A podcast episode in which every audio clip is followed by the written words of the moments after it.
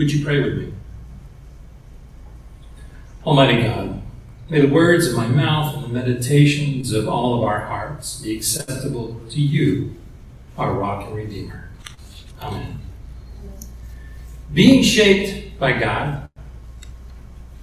There's many stories today about bad things happening throughout the world. We see them in news reports, on Facebook posts, YouTube videos, TikTok posts, nearly everywhere you look. Now, uncritical acceptance of these reports might make it seem like the world is going to end any day. The economy is failing. Global warming is increasing. There's violence in many parts of the war, world, and all-out war in places like Ukraine and Yemen. And there's always some new strain of COVID that's popping up somewhere.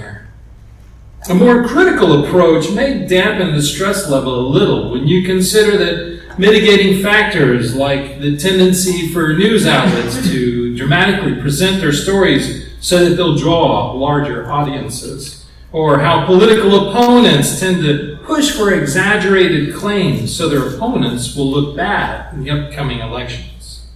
And there are people on the ground who are trying to take positive steps to provide relief from the challenges of COVID and international violence and economic insecurity.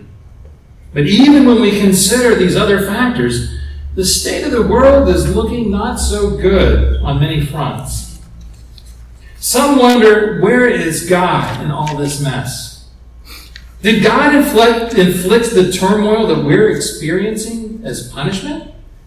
Is God watching the suffering taking place, yet failing to intervene because of the sins of humanity?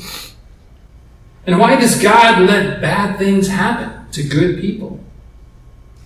These are difficult questions that are impossible, really, to identify or to definitively answer. By that I mean that there is no way to give irrefutable evidence one way or the other to each of these questions, since they all depend on your understanding of and faith in God. One way of approaching these issues is to consider them through the lens of the Wesleyan quadrilateral, using scripture, tradition, reason, and experience. Our scripture passage today provides one source of text which can start, we can start with in this morning. The passage comes from the writings of the prophet Jeremiah, a prophet who witnessed a great deal of tragedy in his lifetime. He's thought to have been born around the year of 627 BCE, around the time of King Josiah of Judah. And King Josiah was a reformer who wanted to bring Israel back to the old ways of worshiping God, which several of his predecessors had ignored. The king destroyed the idols and worshiping sites of other gods and decided to renovate the temple in Jerusalem now, during that renovation, the book of the law, or the Torah, was rediscovered. And he gathered everyone in and around Jerusalem so that it could be read to them, so they could hear it for the first time in generations. There was an interesting, renewed interest in being faithful to Yahweh, the God of the Israelites. But shortly after he rekindled this devotion to the Torah, the king died in battle and things went from bad to worse. His son, Jehoahaz, became king, but he was deposed by a more powerful Egyptian king who installed a different son who didn't follow the traditional ways of worshiping God. And after a few years, this son, who the Egyptian king had renamed Jehoiakim, he died, and his son became king at the age of the ripe old age of eight. The new young king reigned for just three months before he was captured by the Babylonian king Nebuchadnezzar and sent him by force to Babylon, along with many of the valuables which Nebuchadnezzar had looted from the Jewish temple. Then following the following king of Judah, Zedekiah, was also considered to be rebellious to God, and he reigned 11 years before Jerusalem was eventually attacked again and utterly destroyed. The temple was burned to the ground, and most of the people were forced into exile, living in Babylon. These were very, very difficult times for the people of Judah, and the prophet Jeremiah was present for all of them. Today's passage is thought to come from the period soon after King Josiah's death, when the Reformation, the Reformation that he had started began to lose steam. Jeremiah received a message from God to go to the potter's house. Maybe you've had a similar experience sometime where you suddenly get an idea or a thought. You're not quite sure where the idea came from, but it seems right and important to do. But Jeremiah, following God's instructions, found the potter working on a vessel. But something went wrong, and the potter decided to scrap his project and start over. He collapsed the vessel, but he didn't throw away the clay. He reused what he had been working with. But this time he has some experience uh, or a history with the clay. He can recall when went wrong and shape the vessel a little bit differently, so the next version will more likely be able to fulfill the purpose that he had intended for it. Of course, in the next section of the passage, beginning in verse 5, the Lord explains that God is the potter and the people are the clay. Unlike our unusual assumption where the clay represents us as individuals, I wanted to point out that in this passage, it explicitly states that the clay represents the community, the people, the people of Israel. And just as the potter constantly critiques and manipulates the molded clay, God is constantly at work assessing and shaping the people. If the clay begins to take a shape that makes it unable to serve the purposes intended by the potter, the potter reshapes the clay. But notice that the clay is not thrown away, it's reshaped. This is the image given to Jeremiah to help explain what was happening to the Jews in his community at that time. Jeremiah was given a metaphor that provided a rationale for the terrible things that were happening, as well as a sense of hope that life could get better. Since there is a constant dynamic for both the work of the potter and the clay are changing. There is hope that the, the plans that God has for the chosen people would change for the better one day. There's no metaphor that can completely contain the full nature of God, but this one gives us some important clues. For one, we can discern that God is deeply invested in the children of God. In Jeremiah's day, he would have probably assumed that God's preference was reserved for only the Israelites. But Jesus gave us the teaching that all humanity is gifted with the image of God. So God is deeply invested in every one of us as individuals and in community. God doesn't throw away people, but constantly works with them so that they, began, they can become a part of God's plan. Another important aspect of God's nature present in this passage is the consideration given to human will. Verses 7 through 10 speak of God's plans changing based on what people do.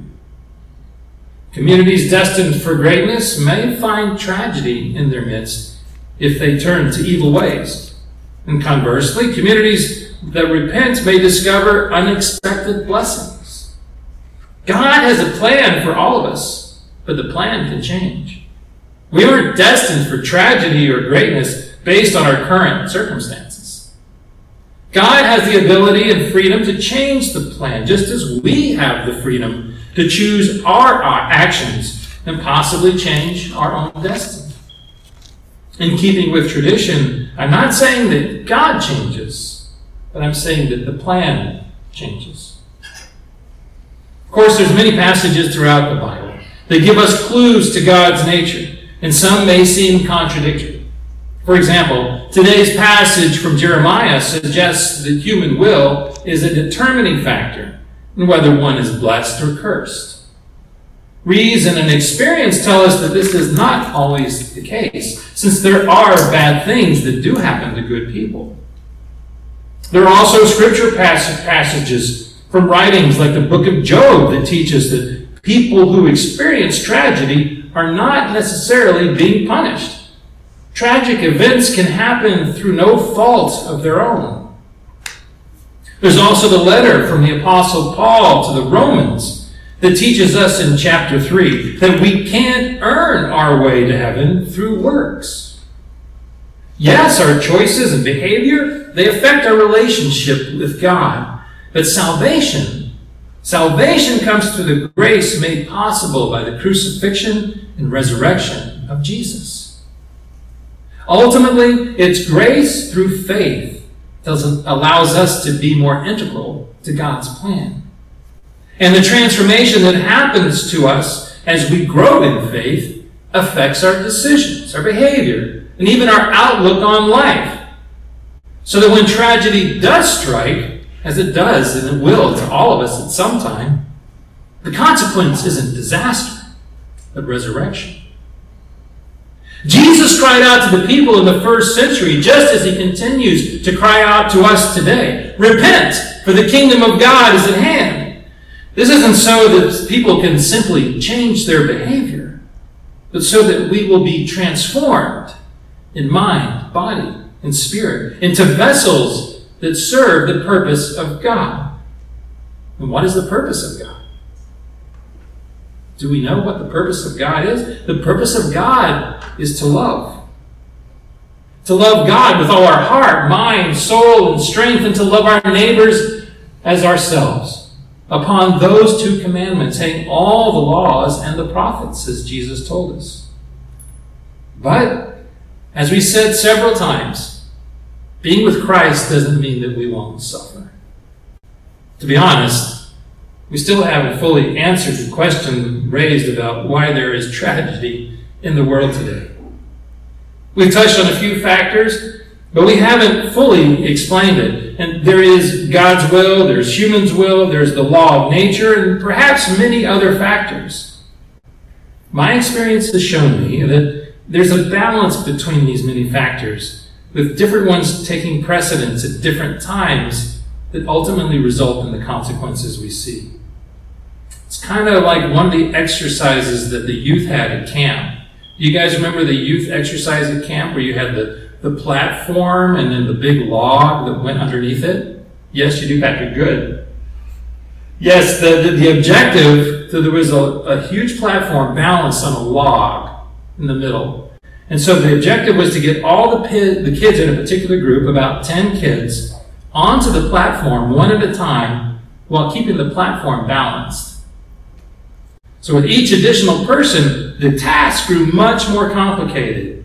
And anytime there was a movement from the, even the slightest movement from someone on the platform, one side of it would certainly slop, flop down, and the other kids would fall off on the other end, thrown up. In the same way, there's many factors that hang in the balance in our lives. We can be affected by someone's personal decision, a natural disaster, a health issue born out of the laws of nature or an intervention by God. With all of these factors in constant motion, it's impossible to calculate with certainty what will happen at any given moment in time. But through the conviction born from faith, we can be certain that our final destination, whatever happens, will be with God. God is the ultimate source and the ultimate destination of all creation. Although we can't understand why everything happens the way it does, Scripture, tradition, reason, and experience lead us to the understanding that we are all loved by God. And God seeks our love as well. Therefore, I encourage you today to become an active part of God's plan. Foster hope and compassion in the world. Purge negativity and animosity from your mindset and spread God's love wherever you go. When you see tragedy striking someone, reflect God's love to that person and help them cope with the difficulty or the, the problem that they're going through. And when tragedy strikes you, gratefully and graciously receive the love that is offered. Since the love, the lover, is as well gifted as the beloved.